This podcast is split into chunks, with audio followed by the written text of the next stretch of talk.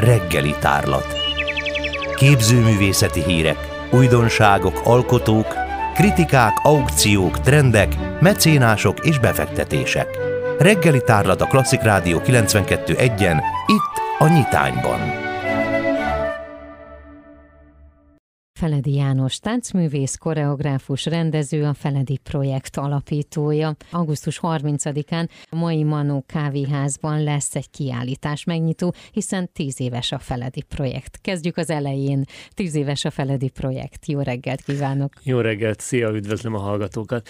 Igen, 10 éves a Feledi projekt, és ennek apropóján nyáron sokfelé turnézunk az országban. Augusztus 30-án a Mai Manó Kávézóban, ami nekem egy ilyen kultikus törzshelyem, rengeteg ötlet, meeting, pályázati terv megszületett.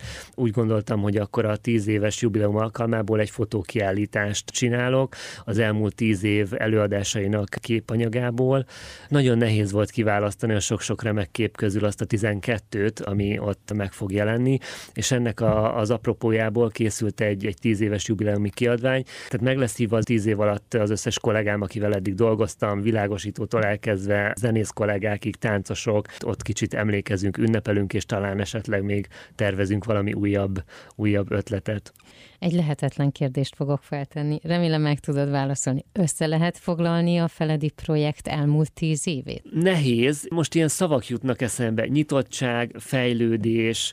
Tehát, hogy ez a két szó, ami így hirtelen eszembe jut, ami szerintem azt gondolom, hogy a 10 év alatt így folyamatosan jelen volt. Tehát folyamatosan nyitni, folyamatosan fejlődni. Személy szerint nekem is ez azért 10 év azért egy ember életében azért sok minden történik. Magamon látom, mint emberként, mint alkotóként, hogy min mentem keresztül. Nehéz, mert rengeteg szép és izgalmas pillanat volt benne, amit így nyilván ki lehetne ragadni, de ezek is ilyen állomások egy folyamatban, egy pillanati dolog, úgyhogy szerintem a fejlődés az a legfontosabb, meg a nyitottság, ami így jellemez engem, meg azt gondolom a Feledi projektet, meg azt gondolom, hogy arra talán lehetek büszke, hogy ezt a 10 évet úgy csináltam végig, hogy nem volt működési támogatásom, tehát hogy különböző pályázati projektekre, előadásokra pályáztam, és ebből hoztam létre, és forgalmaztam az előadásaimat, és volt olyan, egy évben volt 3-4 bemutatóm is. Úgyhogy erre azt gondolom, hogy méltán lehetek büszke, meg nyilván azokra az emberekre, akik körülvesznek, és akik támogatnak, és mellettem vannak, és tényleg szívvel, lélekkel dolgoznak. Értem ezt a táncosoktól a világosítón, a háttérstábon keresztül mindenkire.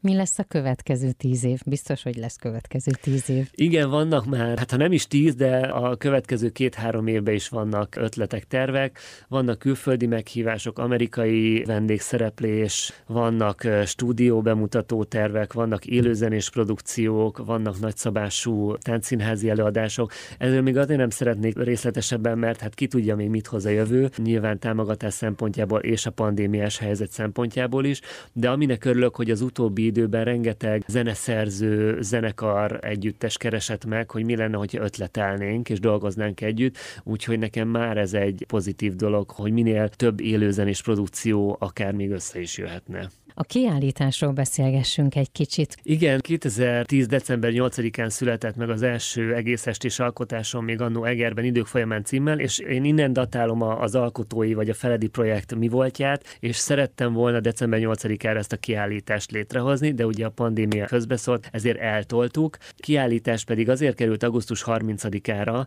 mert hogy az iskolakezdés előtt, a színházi évad előtt, de a nyár végén, tehát hogy egy olyan napot próbáltunk megkeresni, hogy minél többen el tudjanak jönni a kollégák és a barátok, és utána pedig minél hosszabb ideig ugye a kávézóban meg lehessen tekinteni a kiállítást. Nehéz volt kiválasztani azokat a képeket, de azt gondolom, hogy nagyon-nagyon izgalmas, és egy egész átfogó 10 év alatti előadásokból sikerült kiválasztani azt a 12 darab ütős képet, ami azt gondolom megragadja. Egy dologról még nem beszéltünk, augusztus 30-án megnyílik a kiállítás, meddig látható? Hát jó kérdés, mert erről még nem beszéltünk a kávézó tulajdonosával. Egy hónapig biztos, tehát abban biztos vagyok, de lehet, hogy ha annyira sikeres és népszerű és nyitott a hely, és a járványügyi helyzet is engedi, akár még egész decemberig látható lesz a kiállítás. Lesz-e tárlatvezetés a te vezetéseddel? Még ez is szóba jöhet. Nem volt, nincsen erre konkrét dolog, de még akár ez egy jó ötlet, még ez is bekerülhet a repertoárba, úgymond. Az elmúlt percekben Feledi János táncművész, koreográfus, rendező, a Feledi projekt alapítója volt a vendégem. Köszönöm szépen. Én is köszönöm.